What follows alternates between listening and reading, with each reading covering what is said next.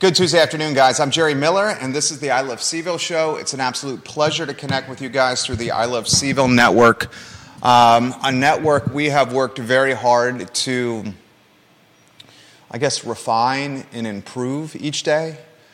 Um, a lot of folks don't know this, but the infrastructure we have here at our studio on Market Street every month, we're investing um, more financial resources into, into the network to improve it whether that's adding social media platforms like the Fountain app to the network, extra microphones and cameras, um, or just improving the sophistication and nuance of the network. We're, just trying to make it better. That's all we're trying to do. I love connecting with you guys. Um, the topic matter we cover here is local. It's not always the most comfortable topic matter, but it's frank conversation about a community that we love. We offer our opinions every day on this talk show. I literally, Monday through Friday, for over an hour a day on this show, offer my opinion on things within the community. Some of you guys like the opinions, some of you don't like the opinions. Some of you say, Excellent work, Jerry. Some of you say, F you, Jerry. And you know what? I'm okay with that because every time I get on this camera and sit behind this microphone, I have one mission, and that's to talk local content in Charlottesville and be true to myself. And I do that every day. So when I leave and I'm done with the show or my head hits the pillow,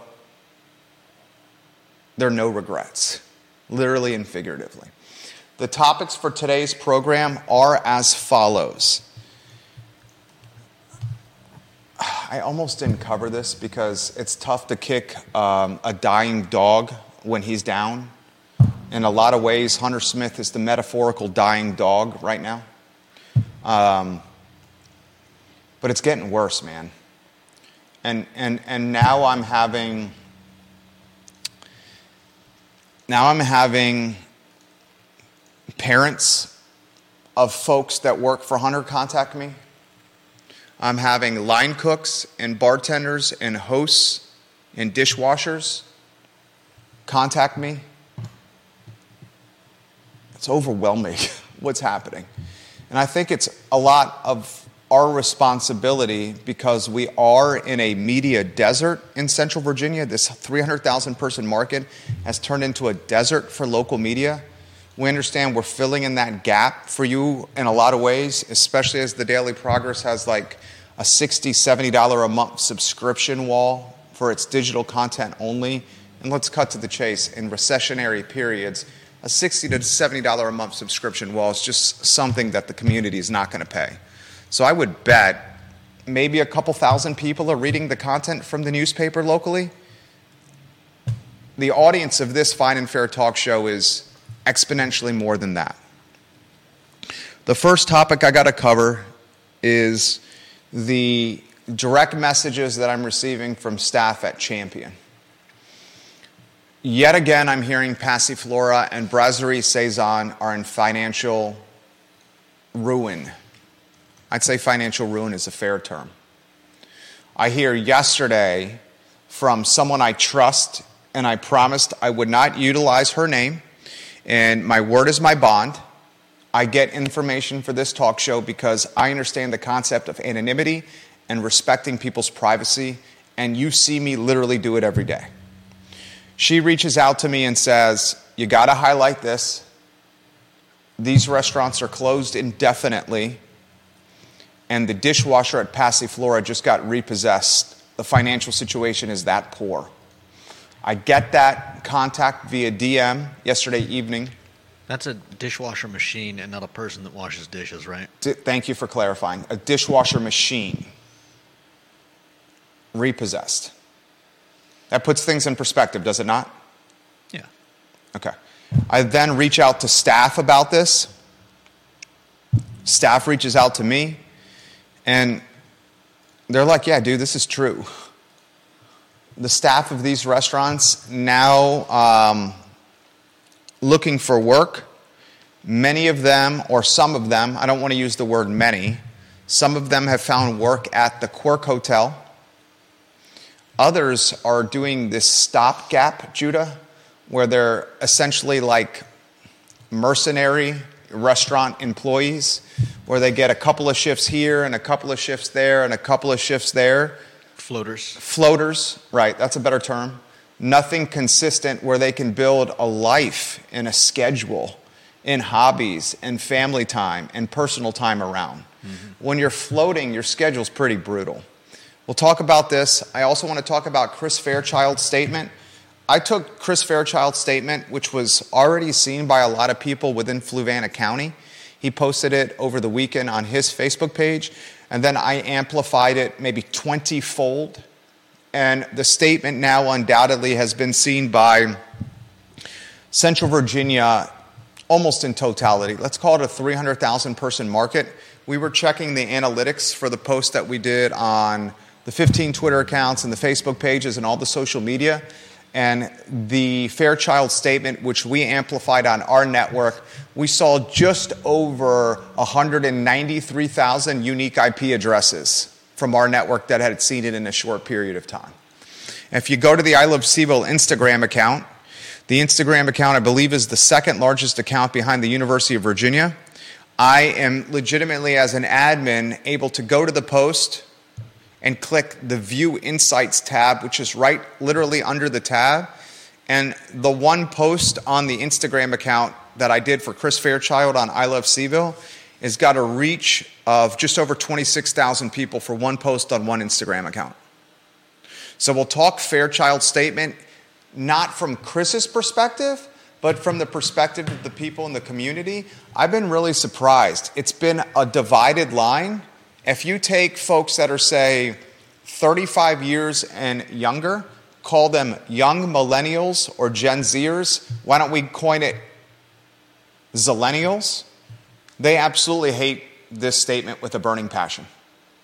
Geriatric millennials, which is me, call it millennials 35 and older. That group of people absolutely adores Chris Fairchild's statement. And let's cut to the chase. That 35 age marker probably in a lot of ways reflects home ownership. The ones that are embracing Fairchild's statement likely are making mortgage payments. And the ones that are pissed off and burning with rage with Fairchild's statement likely making rental payments each month for housing. I want to talk about that today. I want to talk about a comment that Kevin Yancey made. Kev, are you watching? Kev Yancey? If you're watching, uh, oh, Kev, you are watching. Kevin, remember when you made the comment yesterday or last week? And Kevin, if you want to make that comment again in the comment section, I want to give you a lot of props, man. Kevin Yancey's um, uh, a gentleman from Waynesboro. He watches our show. He's got a CDL, commercial driver's license. I believe he's listening to the podcast while he's on the road daily. Kevin Yancey is a man of perspective and thought, and he's got institutional memory.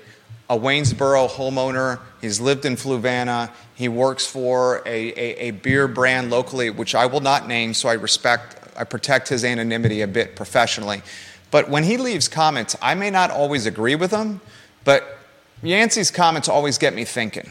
Um, Kevin Yancey made this statement last week. I think it's when we showed the graph. Um, can you show the graph? And I'm going to look at my text message here because I got a source who I'm not going to name texting me about this. SOLs are up. All right. All right. And the source that is texting me right now, I will respect your anonymity 1000%. The source that is texting me right now, Brasserie Saison closed indefinitely, Passiflora closed indefinitely, the dishwasher repossessed at Passiflora, the tap room closing at the end of the month, champion. If you can respond to everything I'm saying there with a thumbs up or some more in- insight, that would be greatly appreciated. And I promise you, and I think you already know this, there's not a chance in hell this will get back to you. You have my word, and you already know this. Um, so I'll look for that text from you if you can. Literally in real time, it's coming in. Um, Kevin Yancey made the SOL scores are up. All right, this is performance from SOL test in county schools. And Judah, if you can give some insight into what you're seeing from Dr. Bryce's Facebook page, and then we'll go to a two shot on you. What are you seeing with Albemarle? What are you seeing with Orem? What are you seeing with the schools there? What are you seeing the trend lines there? Well, as, uh, as we can see, uh, Albemarle has continued to dip where all the other schools have seemingly recovered from uh, uh, whatever you know whatever forces were dragging them down during the during the pandemic. Uh, they've all they've all started rebounding uh, on this graph 2021 but obviously there's probably a little more uh, a little more finesse in in how they're in how they're responding they're not all just uh, making making right turn veers at you know right at 2021 but uh, apparently Albemarle County's uh, public schools have continued to decline. Um, and they're not rebounding to the clip the others are. It doesn't look like they're rebounding at all. I mean, it looks like uh, 2019 to 2022 is a is a straight slope um, with very little change in velocity, uh, where everybody else starts to turn around at 2021. Kevin Yancey made this point. Let's go to a two shot.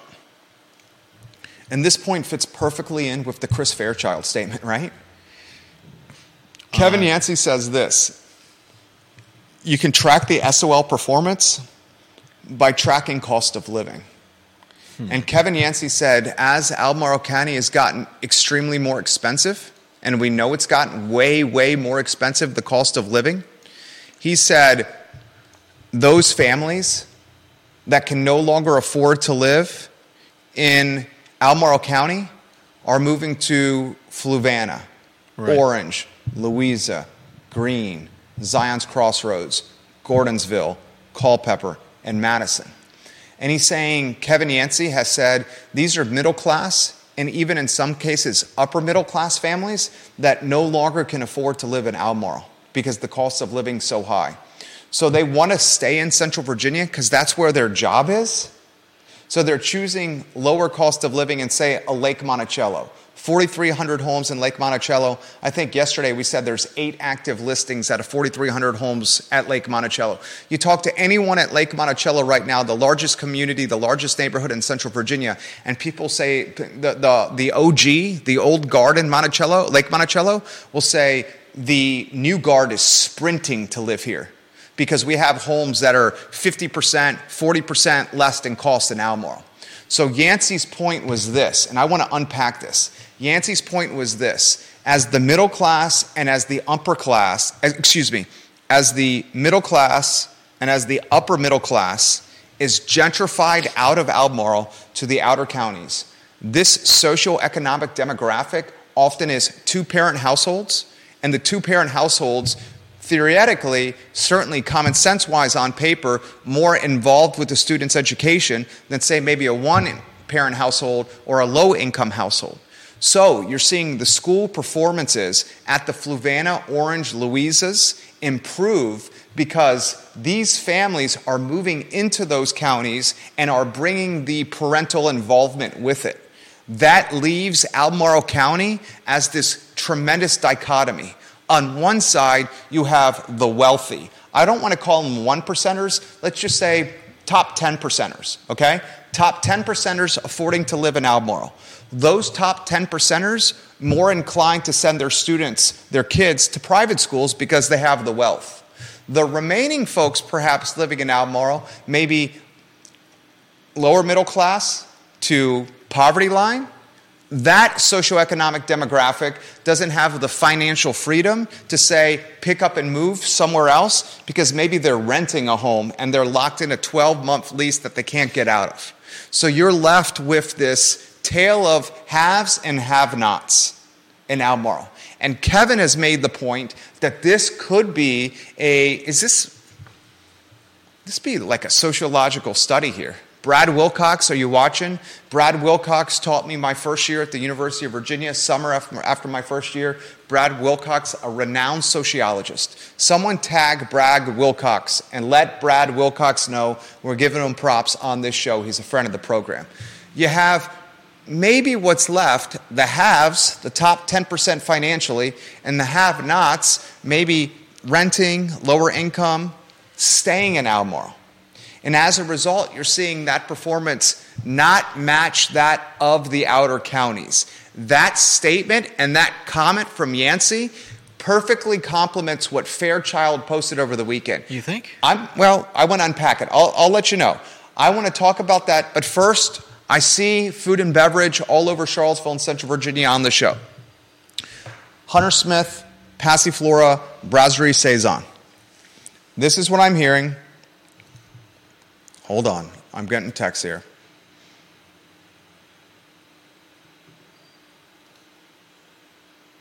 Okay, I'm getting texts here from multiple people, multiple people watching the show. All right. Here's the nitty gritty. Can weave you back in if you want, because I think folks should see your reaction. They've grown to basically get accustomed to a guy that's fairly level headed, unemotional, and even keeled in you, with me being the exact polar opposite a psycho emotional man who wears his emotions on his sleeve all the time. May lead with his heart, certainly very passionate, but very emotional. That's why we work well together. So I get contacted yesterday, and I have to choose my words really carefully because I have to maintain anonymity. A loved one of two employees within the Champion Hospitality Group family tree. This loved one said, Jerry, employees found out yet again that the restaurants are closed indefinitely. We're given no notice. Yeah. and we're told it's up to them to go find a job somewhere. Sorry, you're out of luck at these two restaurants. Remember, Passiflora and Brasserie Saison try to distance themselves from Hunter's poor decision making, distance themselves from Hunter Smith's financial negligence, and instead find new life under new management.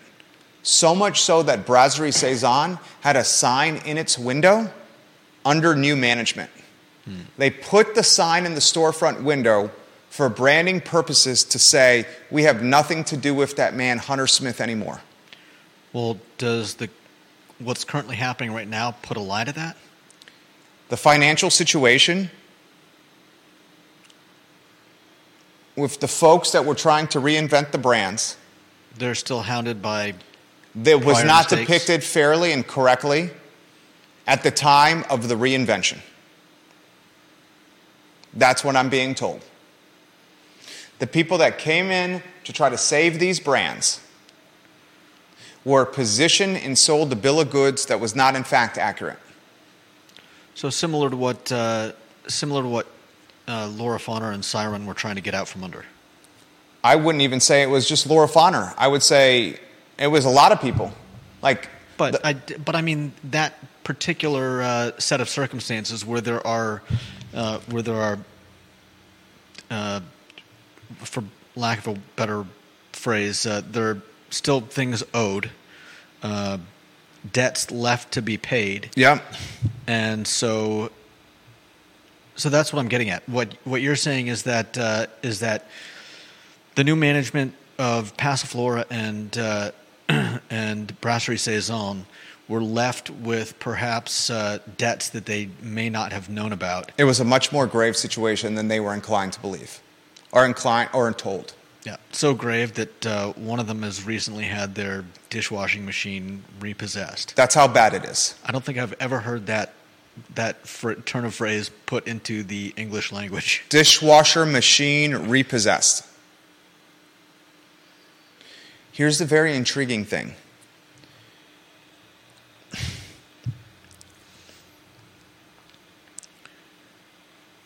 If you're the landlord,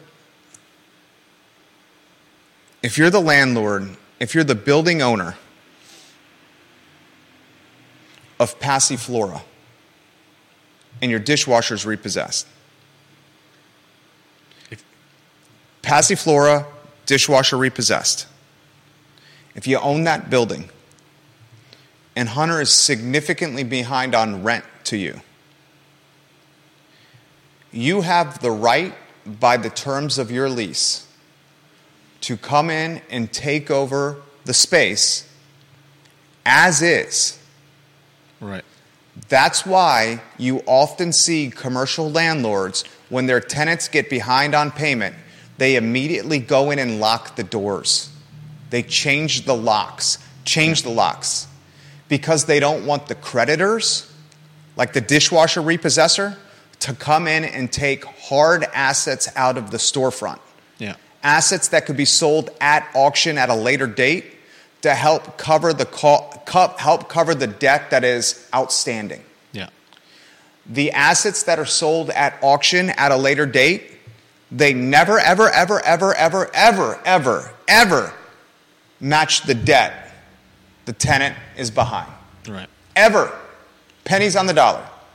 But it's something. If you're the owner of the Passiflora building, I've already told you this, we're friends, we see each other often. I'm not going to use your name. If you're the owner of the Brasserie Saison building, Keith Woodard, that's you, my boy. You need to go to your storefront right now and you need to change the locks. Keith Woodard, go to Brasserie Saison right now and change the locks. Because you're literally having objects taken off the wall or out of the kitchen by creditors to pay debt that is owed. My boy that owns the Passiflora building, get your ass over to Brown's Lock and Safe and change the effing locks right now, man. We talked about it this morning. Get your ass to Brown's Lock and Safe and change the locks at Passiflora right now, man. Change the locks. I'm hearing the tap room is on its last legs.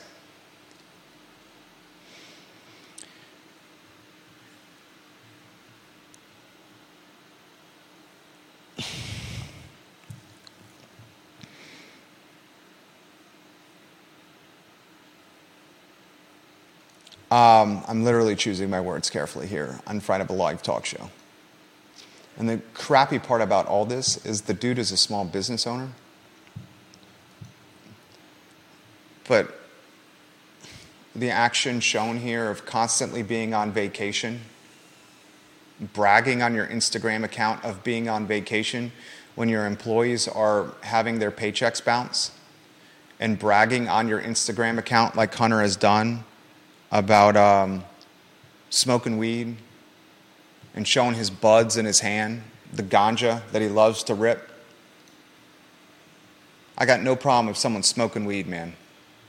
Anyone who watches this program knows yours truly is pro cannabis. Everyone who knows that watches this program knows that cannabis better be legalized because people that are black and brown that get popped with cannabis have four times the legal ramifications of someone white like me. And that's effed up. On top of that, cannabis, when used correctly, could be good for pain management, stress relief, appetite inducement. There's plenty of positives when it comes to cannabis. I'm not going to knock it. But if your entire business is crumbling and your employees are having their checks bounce and employees are losing their jobs at Christmas time and around New Year's and employees are being told that they no longer have work as their shift ends and tip money is being taken and dishwashers are being repossessed and landlords are suing you. Woodard, that's effed up. Yeah. And that needs to be exposed. No doubt. And no one else is doing it. So it's our job with a massive following to say, community, there's a sheep in the chicken coop. And let's let folks know that this sheep, done, that there's a wolf in the, ch- in, in the chicken coop. And this wolf doesn't play fair. This wolf is going to go on island vacations and rip 18 inch Jerome Baker bongs with sidecars, as opposed to ripping up, rolling up his sleeves and washing the dishes in the back of the house. And that's effed up. That is effed up. Do you not agree? Yeah, I, the worst part for me is uh, playing, you know, playing your violin while uh, while your employees burn. Right. We've been in business 15 years. Put the lower third on screen if you can. The lower third you should put on would be the, uh, the top two here, and we can rotate them through. I've been in business 15 years. You know what my number one responsibility before my wife and my two sons is? Before I feed my two sons and my wife, you know my number one responsibility? It's that man right there. Judah Wickower gets paid before my family eats. Do you hear me? And he's seen it. And you know what's in that drawer over there, don't you? Yeah. He's seen it. Judah gets paid before my six month old son eats, my five year old eats, and my wife eats. That's a fact. That's a 100% fact. And there are often times where legitimately, over 15 years, I have gone into a stock portfolio, taken the tax hit for your check. You may not have ever known that. That I don't know how I would. telling you now for the first time. Telling you now for the first time. When you run a company, you put your team members before your effing family. And when you run a company, you don't put on your Instagram island trips, Jerome Baker 18 inch, two foot bongs with sidecars and double bubbles, and indica and sativa passions. Because it makes you look like a fill in the blank.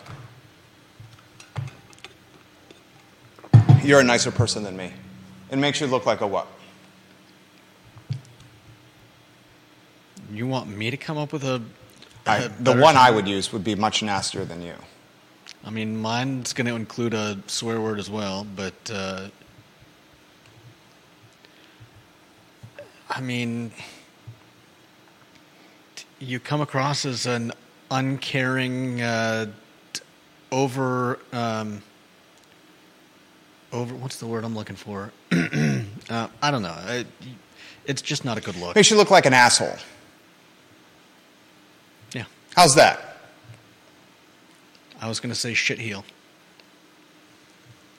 Okay.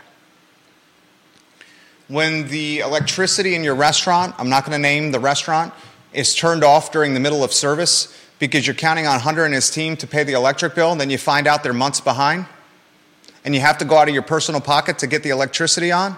Yeah. When payroll bounces for your team and you don't even know until your team tells you that the paycheck bounced the next day and you have to go in your personal pocket to pay your team, this literally has happened. When the CO2 companies, is it, is it, guys, help me out. Do you use the CO2 for the taps? I, it's the CO2, right? I'm sure it is. CO2 gets the beer flowing in taps, right? Yeah. when the CO2 companies are, are not giving you the CO2 or they're turning it off or they're yanking it out so your beer don't run because you're behind on CO2 payment and it's other people that are minority owners in the business minority owners that really have no say because perhaps they set up a deal during COVID and they weren't in the best financial position and they were just looking to reinvent themselves as chefs so they took a minority stake because of what seemed to be on paper trust. And then you're left with the collateral damage. That is that's messed up. Yeah.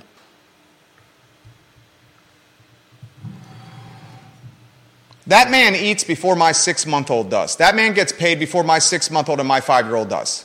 And I'm not trying to put you in a tough spot, but it's a fact. When you're married to a business owner, My wife went from working at Blackstone, a hedge fund in Manhattan, where she was in her late 20s and early 30s making deep six figures and getting a bonus each year anywhere between 30 and $60,000. I got in an airplane. She met me on an airplane. You were there. We had, for a number of years, many clients in New Jersey, Autism Institute of New Jersey, New Providence Chiropractic are two of them. And we were doing for a number of years so much business in New Jersey that Judah Wickhauer and I and one of our other associates, Maggie, literally flew to New Jersey, the three of us, for a week every quarter. We stayed in a hotel, right? The three of us. Yeah. Got per diem. We serviced our clients out of a satellite office. Our satellite office was anywhere that had Wi Fi, sometimes even a library, right? Remember? There were reasons for that. There were reasons for that. We went up for a week for years. For years, we did this. Okay? The reason I'm telling this story, one of those trips coming back from New Jersey and this office, and the New Jersey business was great. It was stressful. I wouldn't do the New Jersey business now. Can you imagine I'm telling my wife that I'm going to leave you for a week with the six month old? You know what she would do? She'd chop my balls off. Literally. Sweetheart, I need to go to New Jersey for a week. Um, I'm going to go chase some paper up in New Providence. And you stay with the six month old and our five year old. Our five year old wakes up at six in the morning and he's a thousand miles an hour until 8 p.m. at night. And our, our, our, our six month old barely sleeps and he wakes up at three, four in the morning every single day. Our six month old has not slept through the night one single night since he was born. I'd say, sweetheart, you're on kid duty. I'm going to Jersey. I'm going to go get some work done, chase some paper. I'll hit the bars when work's done. I'll FaceTime you from happy hour. You know what she would say to me? Put your nuts right there. It's time to. You think I'm joking? You know her. Do you think I'm joking? I, I wouldn't even care to guess. We're coming back from New Jersey. I better get this right because it's our love story. We're coming back from New Jersey in July 10th, 2015. Judah, Maggie, and I are flying out of LaGuardia Airport in a terminal that had no bar and no television. The flight attendants at the counter were giving us zero update, as flight attendants at the counter generally do. The delay was a couple of hours, and there was no bar for us to drown our sorrows while we stayed in this third world country of an airport, LaGuardia. This was before the remodel. In this terminal that had no TVs, no bars, a terminal that we had to take a nondescript white van. Do you remember? We got in a white van, Yumi and Maggie, and drove all over LaGuardia. They dropped us off outside on the flight deck. We had to go up a back staircase to this terminal. We're waiting in a terminal that had an air condition that wasn't even working at the time. I'm so hot because there's no air conditioning at the time. You run cold, I run burning hot. I'm so hot, I take my golf shirt like this off and I put on a blue tank top with a black rim on the side of it. I thought it was orange. Nope, it was a blue tank top. I remember it like it was yesterday. I then take off my Lululemon pants even though they're very breathable, it's a, it's a great pants. Anti, anti ball hugging pants, those pants. That's how they market them. Know. That's how they market them. I'm sure everyone is glad you're including that in your story of how you met your wife. That's how Lululemon markets their pants. ABC. ABC, I think it's is it anti-ball clinging? I think literally I thought it was maybe always balls comforted. I'm glad we're on this uh, uh, I, am leading us down this. You're, you're, you're way too above this. This lowbrow. An, this lowbrow is me. You're I'm not an, lowbrow. I'm an innocent bystander. I know. I'm, I'm being the bad influence. I'm the lowbrow guy. You're the gentleman. Long story short, I see her in the terminal, remember? And she's coming from Blackstone. I do not remember any of this. She took a half day. You, you remember us meeting, right? Me and my wife meeting there, right? Not really. You don't remember sitting on an airplane where I met my wife and you were there? It's not like I was sitting next to you. You, you literally were sitting behind me. So, do you think I was paying attention to what you guys were doing? Okay. I mean, yeah, I vaguely remember that you moved to sit next to her, but like, I don't really remember the white van. I All don't right. really remember. I do remember that LaGuardia always sucked. One of my, one of my, and you and I have spent 12 years of working together. You can highlight this. The memory for yours truly is one of my strengths. And it really helps when closing deals and networking because you remember people's names, what they like, their passions, their hobbies, and interests. You build human connection, and then you could do business because trust has been built through that human connection. That's the advantage of having a strong memory. Long story short, two and a half Jerry hours. has Jerry has people memory. yeah, people memory. Right. 100%. That's a great way to describe We it. We have very different memories. People You- memory. You, you like to highlight that I have a horrible memory, which is not true. I just have a different memory than yours. Your memory is not associated with human connection. right. My memory is associated with human connection, which be, can, can be utilized and leveraged for a lot of aspects of business. Okay. Long story short, I see her walk into this terminal. She took a half day from Blackstone. She has to be back at work on Monday morning. So she wants to fly straight from LaGuardia to Charlottesville and go visit her girlfriend in CVille and go straight to the vineyard. They wanted to go to King Family. So when you only have a half day Friday, Saturday, and your plane leaves at lunchtime on Sunday, your plane getting delayed three hours is a big deal Yeah. because it's such a short window. Yeah. So she comes to the terminal dressed to the nines because her expectation was go straight to the bar, Yeah. straight to the bar, straight to the vineyard with her friend. I see her dressed to the nines as I'm wearing a tank top and cargo shorts and rainbow sandals. And I'm like, who is this lady? It's beautiful lady. I got to talk to this lady. I didn't have the confidence or the moxie or the chutzpah to talk to her in the terminal. Lo and behold, she's on the plane right next to me. She's on the, she gets on the plane that we do. I see the seat literally next to her that is vacant. You, me, and Baggy are in the back of the plane. I grab my carry on bag, wearing my tank top and my cargo shorts and my flip flops. I go from the back of the plane and I sit next to her. And I said, You know what? I'm going to take my shot. Lizzo, Lizzo wasn't famous then, but Lizzo, Lizzo said, Take your shot. I took my shot. She's in a tin can. She can't leave me from LaGuardia to Charlottesville. And for that 90 minute period of time, we talk and talk and talk. I ask for her phone number. I get her phone number July 10th.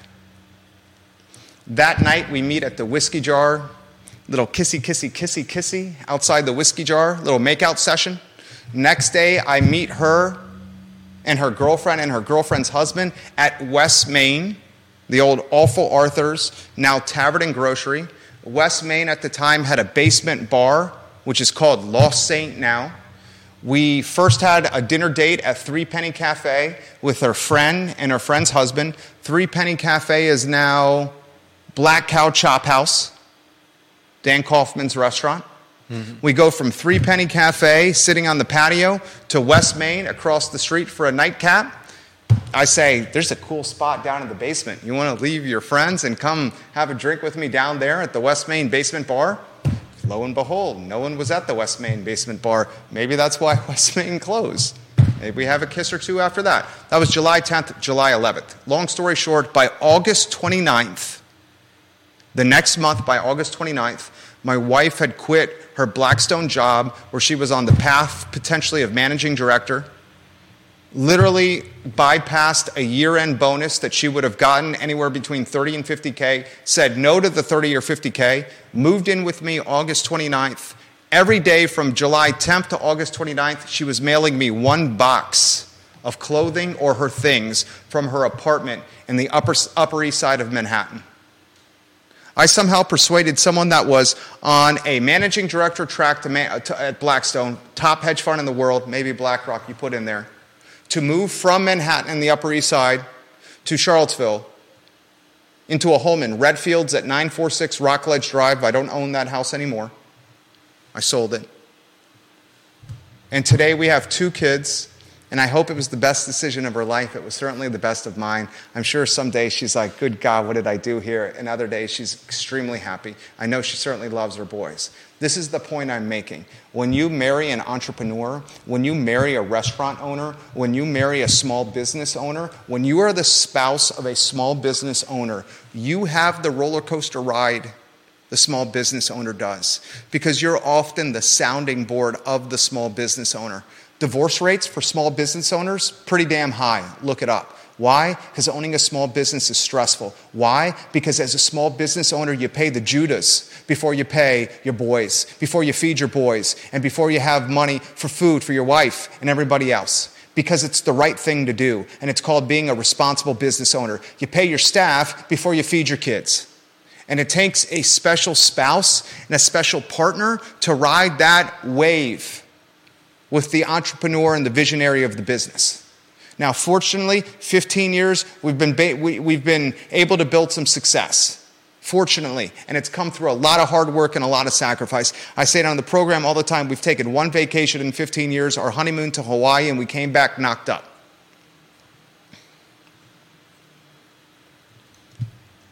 Hunter did not embody that mindset. He did not embody the mindset of paying staff before he paid himself. And he threw gas on the fire by bragging on Instagram about smoking weed and taking vacations to islands. And everything I'm, I'm saying right now is factual. It's factual. And now, staff that was trying to take over the reinvented Passiflora and the reinvented Brasserie Saison just found out the financial situation was way worse than anticipated, and they were said, guys, you're out of work. Multiple sources, dozens of sources confirming this with me. The beer is not brewed in Charlottesville, it's brewed in North Carolina with a macro brewer that essentially white labels beer making.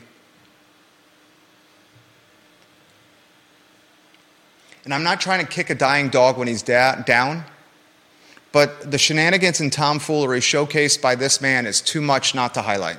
Mm-hmm. I would be doing the community a disservice not to highlight it. So that's what we're doing here.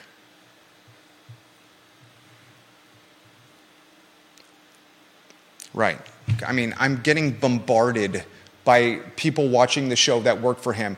Judah, I have one, two, three, four, five, six, 7, 8, 9, 10, 11, 12, 13, 14, 15, 16, 17, 18, 19, 20, 21, 22, 23, 24 unopened text messages from people listening to the show that are part of this group in some capacity.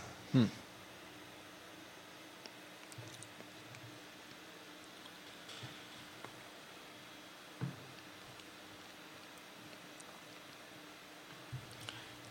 That's all she wrote, I guess. It looks like uh, that's all she wrote. We'll follow the tap room closely. That's how it all started at Champion. I mean, if he had just stuck with the tap, the tap room and that's it, he might have a brand and Champion, the beer brand, that could have potentially been purchased by a private equity company or InBev, the Anheuser-Busch craft beer arm of InBev, whatever it's called.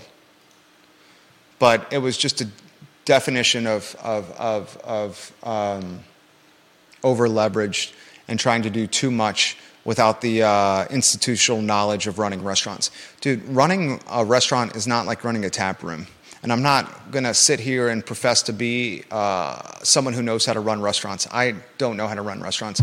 I've been a bartender, I've been a host, I've been a waiter, I've worked in the back of the house. Yes, but I don't profess to run restaurants. Running a restaurant, a one unit restaurant, is very different than running a beer tap room where you don't have to sell food. Serving food, running a business where food is the predominant way you make money is very different than running a business where pulling a tap and giving someone fluid is the predominant way you make money. Running a business where you have to prepare food in the most, one of the most saturated restaurant markets in America, and that food is then sent from an expo line to a table, and whoever eats that food determines if you have success or not can you think of one of the most difficult ways to make a living than that? You're in the most one of the top 10 most saturated restaurant markets, Charlottesville. Your competition is fierce. It's a lion's den of competition. The rents are astronomically expensive. The labor is not there, so the labor that does want to work is too expensive. Your cost of goods are volatile and unpredictable. I already told you the landlords have you by the short and curlies. And then you are at the mercy of hangry people and whether or not they like your food. And if they don't, they can ruin you on social media. That is a brutal way to make a living. You may want to go become a ditch digger. That might be easier because you're not going to have thousands of people ruining your reputation on Yelp.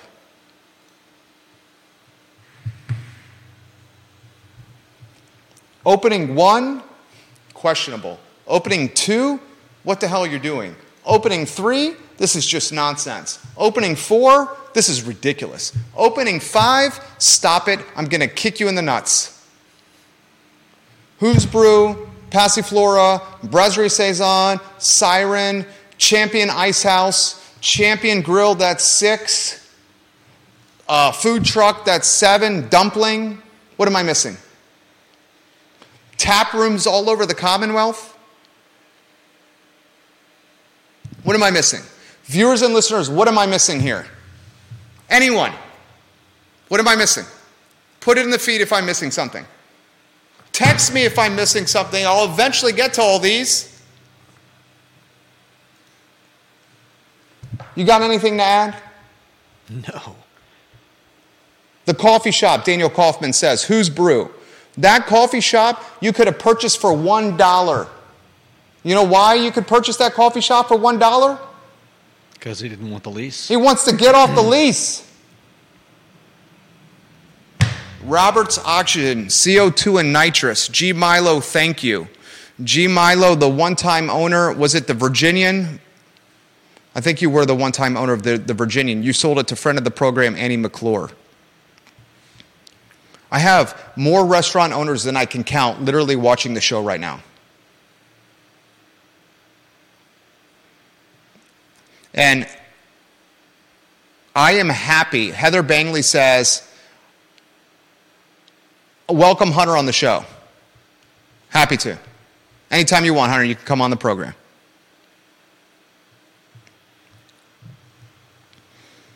Anytime you want, dude. He's come on the show. I think you got a Hunter Smith, Jerry Miller photo somewhere around there. Yeah, no doubt. All right.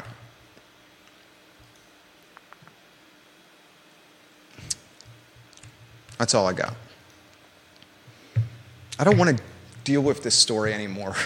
I don't want to deal with this story anymore.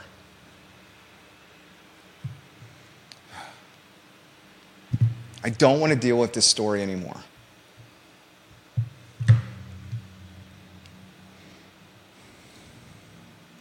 Lisa Costello, I am married to I Love CVille. I am married to VMV Brands. I am married to the I Love CVille network. And I am married to the Miller organization.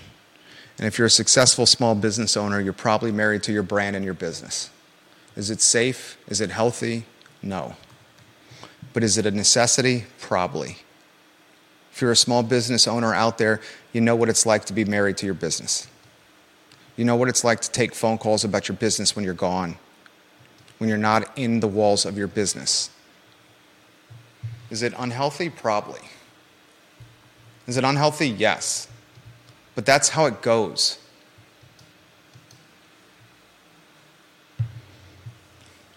All right, let's talk about the uh, next topic. Conference call at 145 with a VIP client. Um, Fairchild's statement and how it pertains to um, NIMBYism, Fairchild statement and how it pertains for um, SOL scores in the outer counties. Deep Throat, I'm going to get to your comment here in a matter of moments. Ginny Who. Um, Ginny Who, hello. Ginny Who, you're right. She says it was a core memory for you, so it stuck, not so much for Judah. That's very fair. That's 100% true, Ginny Who. Uh, Deep Throat, I'll get to your comments. Stacy, I'll get to your comments. I have more comments that we could potentially get to, but I'm going to try to get to as many as possible. Um, this is Chris Fairchild's statement. I'll read it one more time. The response since we put it on the I Love CVille network has been, I don't know, a couple hundred thousand IP addresses. Fairchild over the weekend, he says this Fluvanna, welcome, respect. You came here to Fluvanna from there because you did not like there, and now you want to change here, Fluvanna, to be like there. Please understand we're not hateful folks or narrow minded or anti whatever you are. We simply like the way it is here in Fluvanna, and many of us actually came here to Fluvanna because it's not there wherever there was. You're most welcome here in Fluvanna, but please stop trying to make here, Fluvanna, like there where you came from. If you want to be here in Fluvanna, that's cool. But if you're trying to change Fluvanna, you, sh- you really should not have left where you came from. You are welcome to leave here and go back to there at your earliest convenience if you want to change Fluvanna. That's what he said. I'm going to change there with Charlottesville. Well, I think that's the problem. I think that's why he is having uh, pushback because Because you're saying- he's making a fairly he's Broad. making a fairly broad general statement. Of course. And if you're inserting your own uh, your own, you know, like why is he Locality for there? He, why is he attacking? If you're inserting yourself into his comment, then yeah, it, But we're supposed to insert ourselves. That's why he leaves it vague with there. It's for us to insert ourselves, right? I think it's the kind of thing where you probably know if you belong Here or that- there. in that statement. Okay. but at the same time, it's still not. Uh, it's still not so uh, so outwardly detailed that uh, that you could easily take offense. I, I, I feel like people taking offense to, to that statement probably take offense to quite a bit. That happened. The response from Fairchild statement, which I found refreshingly authentic, refreshingly genuine, and what I want of elected officials. Chris Fairchild ran on a platform of this statement. He literally said, if you vote for me, if I'm on Fluvanna County Supervisors, I'm going to be anti development, anti housing, and preserving the rural nature of Fluvanna County. That's legitimately what he said he was going to do. He has not changed a single thing of what he promised before the campaign, before the election. Right? So I can't fault a guy who told us he was going to lead like this, right? Right. Is that fair? Yeah. Okay, that's I, you're the reasonable one. Is that fair? Yeah, I think it's also fair to say that not every town needs to uh, needs to expand uh, beyond its beyond its current. People disagree with you on that because they say Charlottesville City is landlocked. So it's now the responsibility of the counties adjacent to Charlottesville City to now have a YIMBY mindset because the city is landlocked and cannot uh, do additional housing. That's what people are literally saying. It's giving a lot of responsibility to inanimate objects. What, jurisdictions? Yeah. They're led by humans, though. No, They're not inanimate objects, they're led by people. I know that, but this, you get what I'm saying, though. It's now the responsibility of everyone else to uh, to make up for what Charlottesville can't do. It's a hell of a lot of pressure. I get that. Uh, I get that. Especially since Albemarle County only allows 5% of all of Albemarle County to be developed.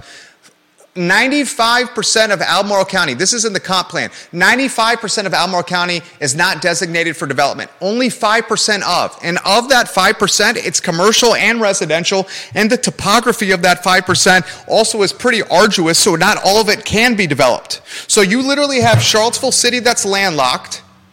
Landlocked. And then the county right next to it, Albemarle, government says only 5% of Albemarle can have development.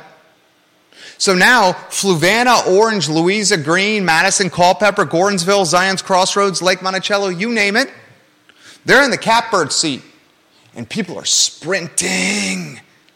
They got like Mark Lorenzoni, Ragged Mountain Running Shop, kicks on, and they're sprinting to these counties. Yeah. And my point still stands. They don't all, you, you can't force them all to be willing and open armed to every, uh, you know, every person that wants to come by property. And, uh, and I definitely see uh, Chris's perspective that, look, we are what we are. You're not going to come here and turn this into a, uh, a Charlottesville suburb. If that is, if you want to put, if you want to insert Charlottesville in that, then yeah.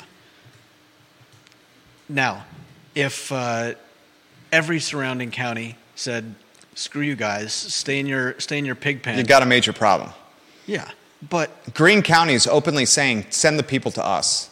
yeah, there, They're bringing 300 plus units online very soon. Stanley Martin. there are places that are willing to field that expansion and to expect to expect the audacity of people to expect that all that every surrounding town and uh, and territory and to expect that every single surrounding area would just Welcome people with open arms. fold and and become you know become something that they're not is, Ju- Justin Ritter, watching the program on LinkedIn, one of the best legal counsels for business acquisitions out there. He says, um, don't forget all that property, Jerry, within that 5% of Albemarle County development area is also encumbered by conservation easements as well. Great comment from Justin Ritter, just a talented Esquire. Um, you're 100% right. I put on the I Love CVille network, which is every social media platform, Chris Fairchild's post. A couple hundred thousand unique IP addresses have seen it. We amplified it tremendously. The response has been has been very divided. And what I can tell, the dividing line seems to be the young millennial and the zillennial. Hmm. Call them the Gen Zer or the young millennial. Let's say zillennials. We'll call it 35 and under. Think Chris Fairchild right now in that statement is the devil. You take the middle aged millennial and the geriatric millennial and older, and they think Chris Fairchild's the second coming, Chris Fairchild's statement is the second coming to 1 Corinthians. The sounds second like- coming, sounds like two extremes that are Matthew, both, Mark, Luke, and John. it sounds like two extremes that are both missing the point The extreme is based on the following owning a crib. The 35 and under, because of the extreme cost of living and how homes have appreciated in value, interest rates at 7% clip, they got student loan debt, they got credit card debt, the, the job market's difficult. They're stuck in this never ending 12 month cycle of rent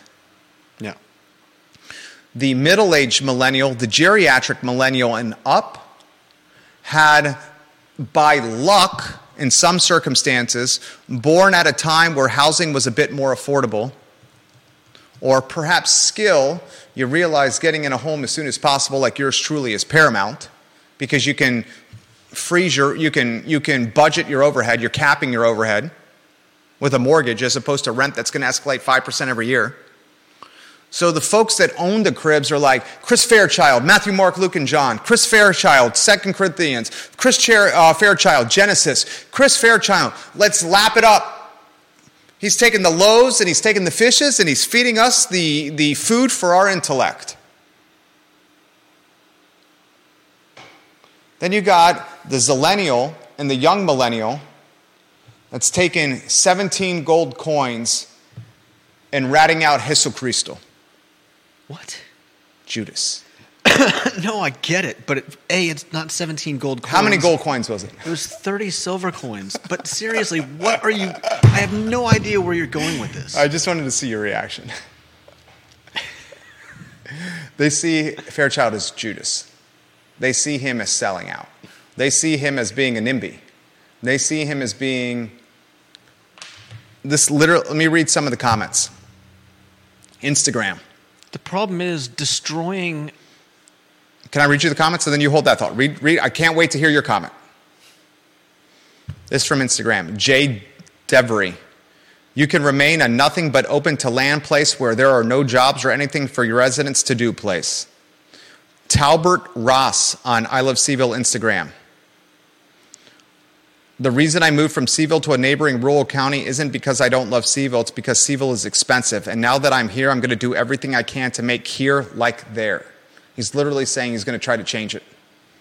he's just Hal Bothamberg, I don't even know this. Hal, Hal says this Do you actually like that white boomer copy pasta? Or is it just part of your marketing to cash in on local, ma- local MAGA types, make America great types? This other lady, um, Andrea Grenadier, she's a, a writer for local publications. She says, Actually, dude, you are those things hateful, narrow minded, and most likely anti anything that doesn't fit your standards. Christopher Andretian says, tools, not sharp ones at that. Uh, Drake and Stein says, It's not that I have a problem with how other people act, it's just that I only want them to act in a manner I approve because I love freedom. There, I fixed it for you, NIMBYs. Then you got somebody like Earl Smith, who ran for the Board of Supervisors in the Scottsville District.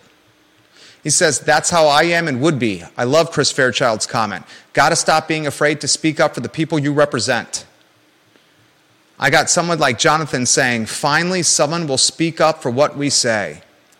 I got this from Kelsey. Jerry, you are unafraid to speak up and unafraid of the backlash. You stay true to what you believe in, and that's why we watch you.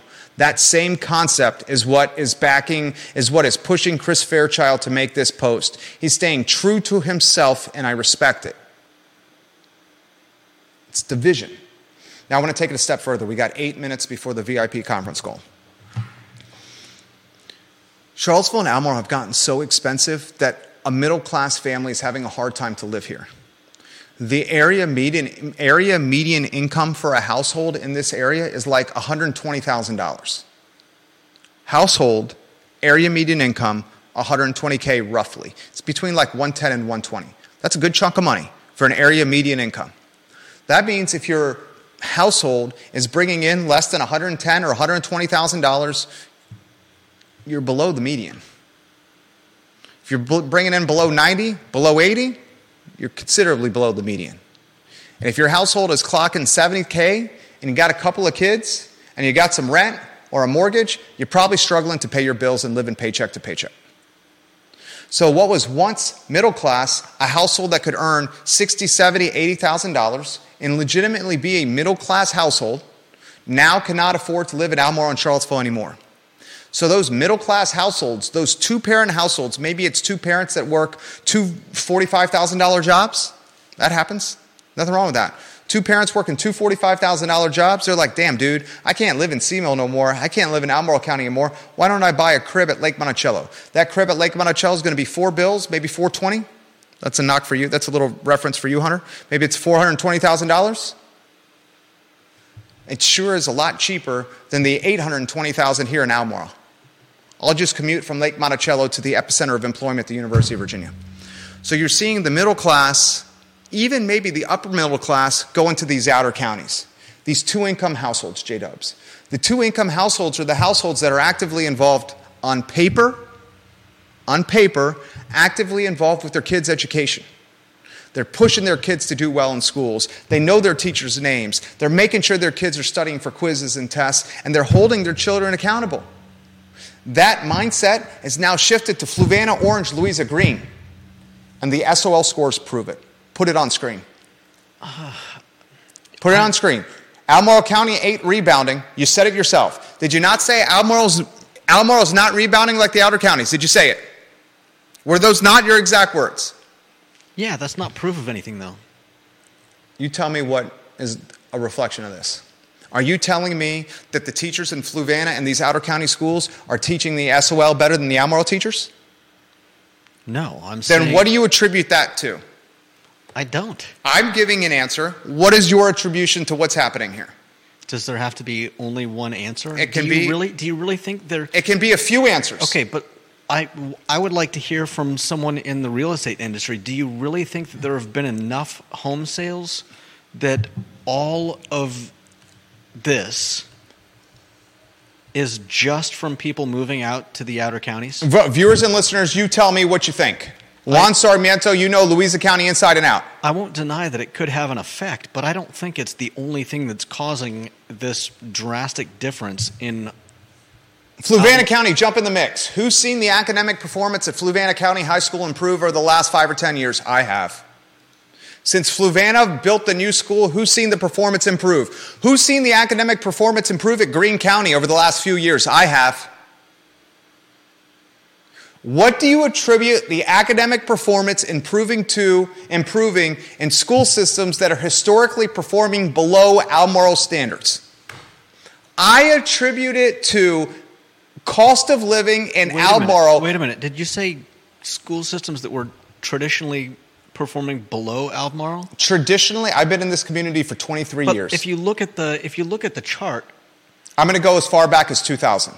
I've been that chart only goes to 2014. I've been in this community for 23 years. 23 years. 23 years. When I first when I first started working for the Daily Progress in 2002, I worked from the Daily Progress from 2002 to 2007, 2008. I followed education very closely because the education beat reporter at the Daily Progress was smoking hot, and I wanted to know education so I could talk to her in the newsroom. Okay, you're going out. You're going on a tangent again. She literally said people were moving to Crozet for Western Albemarle school systems. They are sprinting to Old Trail, they're sprinting to Crozet, to, to Grey Rock, and to the Highlands, and to Old Trail, and to Aldo, into, into Owensville Road, into Tillman Road, into Bellair, and to Ednam, to all these neighborhoods because they want the schools. They're sprinting there from the schools. They want the public schools? Public schools. The Western school system had a nickname. It was called Stab West. Okay. Stab West. So, so you're saying that the people left Albemarle County to get away from the Albemarle, Albemarle County school? No. I'm saying the middle class can no longer afford to live in Albemarle County. And as the middle class gets gentrified from Albemarle County and pushed into Fluvanna, Orange, Louisa, you have two income households that otherwise would have been in Albemarle, now in Fluvanna, Orange, Louisa, Greene, Madison, these two income, two parent households actively involved in their children's education, and they're improving these school systems. And what's left in Albemarle County is this 10%, the top 10% of earners who can afford private schools, and the lower middle class and those that are on the poverty line that are stuck in 12 month leases. And the lower middle class and those stuck on the poverty line stuck in 12 month leases have no other choice but the county schools. And then you have those folks that are in the 10% of the earning bracket that have the choice stay in Albemarle Public Schools, a lot of them do, or go to the many private school options that are out there. You are having a dichotomy and this wealth gap in Albemarle, ACPS in particular, that is as wide as I've ever seen, and I've been here 23 years. I have not seen the wealth gap in ACPS been this wide in 20. Viewers and listeners, thoughts? Remember, yours truly, my better half, we got a five year old literally going through this right now. Literally studying the statistics, literally talking to the teachers, literally looking at the SOLs, literally trying to get a feel for the private school options. Furthermore, you got a school board candidate in Dr. Bryce, who we tremendously respect. We listen to what she has to say. She's a no nonsense lady. She makes comments. Those comments are backed by research. Wouldn't you say that about Meg? Sure. I'd say that about Meg. Right?